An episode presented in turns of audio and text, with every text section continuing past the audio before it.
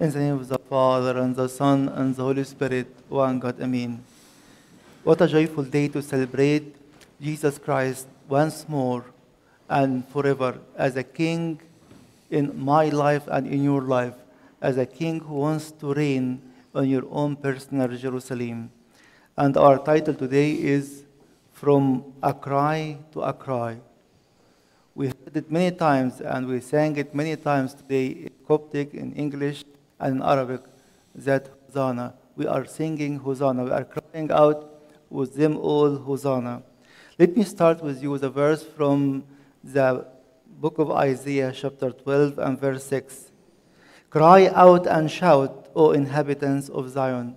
And he's calling everyone to cry out and shout, Hosanna, save us. For great is the Holy One of Israel in your midst. Yes, we believe in each liturgy we have, we have Christ Himself by Himself in His real body and His real flesh. We believe once more that even if two or three are gathered in His name, is amongst them, but the peak of His presence in, in liturgy at all times. So today we heard it and we sang it many times. Today the prophecy has been fulfilled. The whole week we hear these words in different ways that prophecies has been fulfilled. And today Zechariah chapter 9 and verse 9 is telling us it has been fulfilled. Rejoice greatly, O daughter of Zion. Shout, O daughter of Jerusalem. Behold, your king is coming to you. He is just and having salvation, lowly and riding on a donkey, a colt, the foal of a donkey. Again, once more, rejoice greatly, O daughter of Zion. So we are coming this day to start our Passion Week rejoicing because the King has come. And what we read today from the four Gospels, the same word, rejoice, Hosanna. Then the multitudes who went before and those who followed cried out, saying, Hosanna to the Son of God. And why we called our title today, From a Cry to Cry. Many times in the Old Testament we heard about a cry, but in a different sense and a different way. Let me share with you the first cry we heard of it in the Old Testament. In Genesis chapter 4 and verse 10, and he said, What have you done? The voice of your brother's blood cries out to me from the ground. It was the first killing we heard of in the church history or in the history of humanity. That's why the blood of your brother was crying out to me from the ground. So the Lord is asking us if you are coming to shout and you cry, Hosanna, rejoicing in His presence, what about death in your life? Are you still feeling that because you did not kill someone physically, you didn't kill him? Are you still hearing the voice of the Lord telling you, it's time to cry out, Hosanna, save me from the death which is in my hands? Many times we gossip, many times we accuse each other falsely, and you are killing each other in different ways. He's telling us today it's a time of salvation. Today you are coming to receive His power, to shout and to cry a, a different cry, crying to Him, salvation is needed. Conversion in my life is needed. Renewal in my mind is needed. That's why we cry differently. No more this, because the life was manifested. St. John says in his first epistle, chapter 1 and verse 1 to 3, and life was manifested. It was hidden. That's why death was reigning. We hear it in a few minutes in the liturgy. And this which entered into the world by the envy of the devil. Now, today we rejoice. Hosanna, salvation has come through our Savior. The Savior has come to destroy death. We sang it in a week in our liturgy and for 50 days during the celebration of the resurrection of our Lord. By his death, trembled upon death. Death has no power over us. So if we still have a cry for death, the Lord is telling us, convert your cry today into a cry of salvation and rejoicing. No more death is reigning in our life. Second cry we heard of in the Bible, it's in Genesis again, chapter 27 and verse 34. When Esau heard the words of his father, he cried with an exceedingly great and bitter cry and said to his father, Bless me, also, O my Father, when we lose our birthright, when we take things lightly and we ignore what we have received as firstborn to the Lord. Every single person in day one, when you came into the church, the church baptized everyone and gave him the seal of the Holy Spirit through the Holy Chrismation and told everyone, from now on, you are a firstborn to the Lord.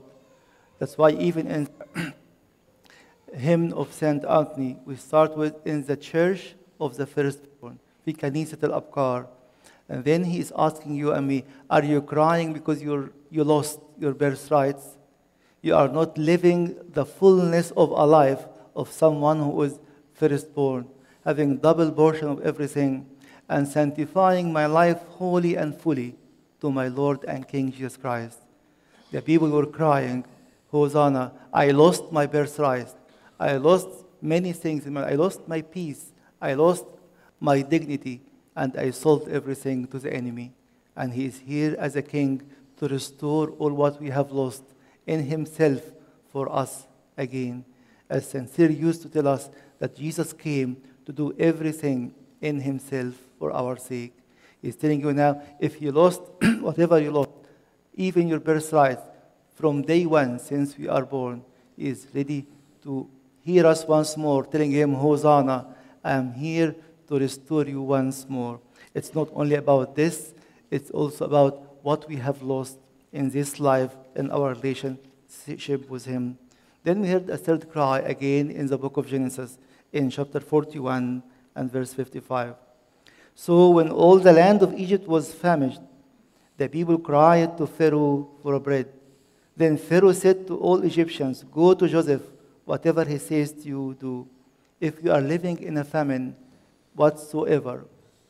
Amos, in Amos chapter 8 and verse 11, was telling us in the last days will be a different kind of famine, a famine to hear the word of God, a famine to enjoy the fullness of the meaning of the word of God.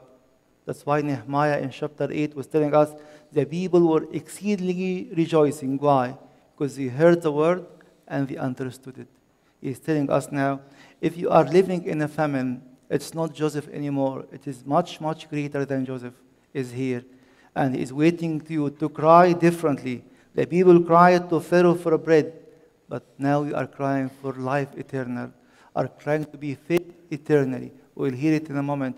Given for us for salvation, remission of sins, and eternal life. This is our real cry.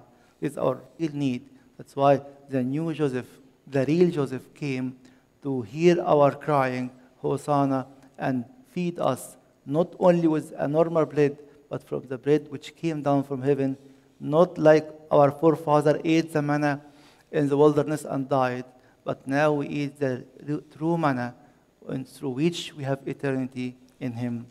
One more cry in the Old Testament, Exodus chapter 2. Now it happened in the process of time that the king of Egypt died. Then the children of Israel groaned because of the bondage, and they cried out, and their cry came up to God because of the bondage.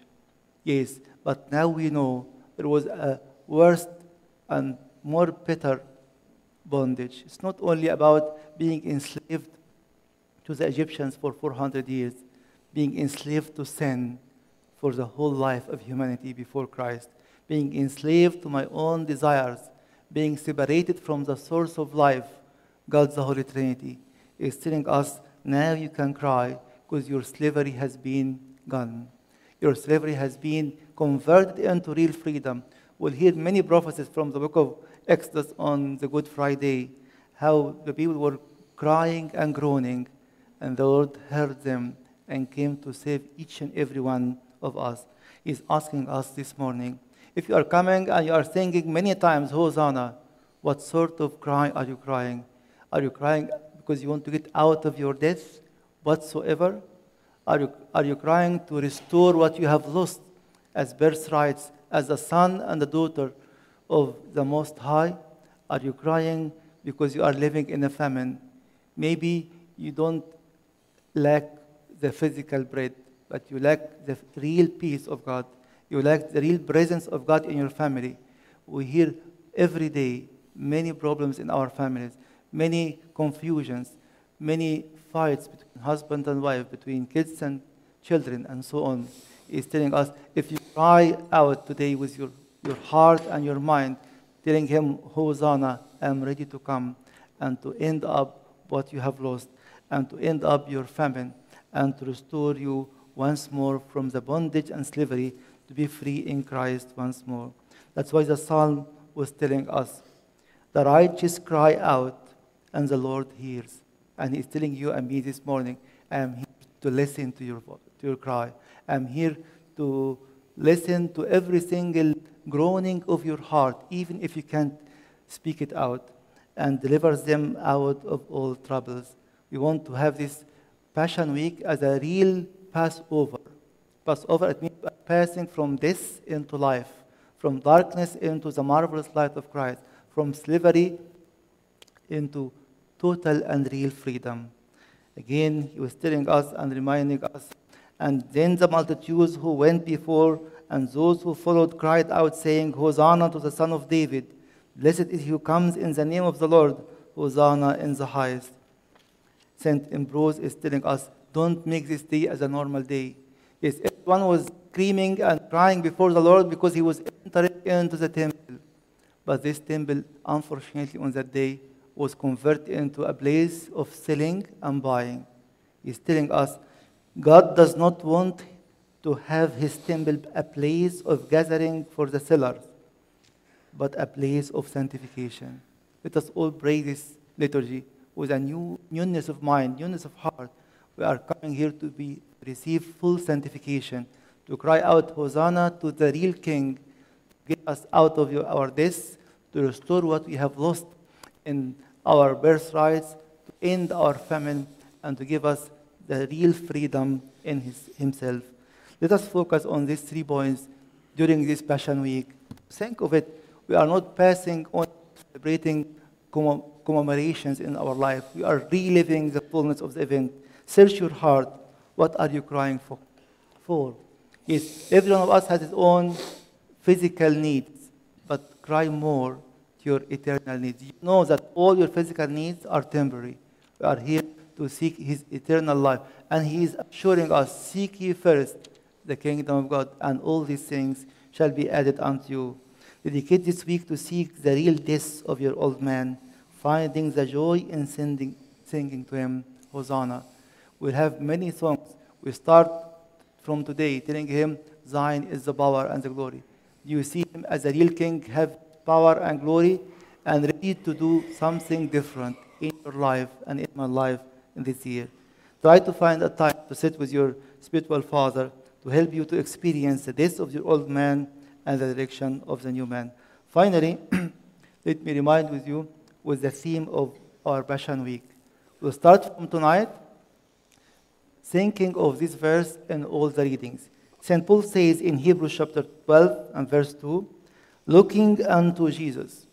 If you search in any Greek lexicon, the word looking at, it's different from any looking at. It is only mentioned once in the whole Bible, with one gazing our eyes on him and putting aside everything else. In Arabic, we bahla in Christ and nothing else. Putting everything aside and gazing my eyes on him. The author and finisher of our faith, who for the joy that was set before him endured the cross, despising the shame, and has sat down at the right hand of the throne of God we'll find out through all the readings, the prophecies, the gospel, and the psalms, what was the joy before him and how he was able to endure this cross, calling every one of us to share in his suffering, to enjoy the fullness of his resurrection. So tomorrow, from Monday till Wednesday in the morning, we have our Pascha time from 6 to 9, from 9 to 11, roughly to 11. We'll try to make a discussion groups in the, in the chapel in Truro or in the sanctuary in Truro to discuss where we can find the joy which has been set before him that makes him to endure the suffering.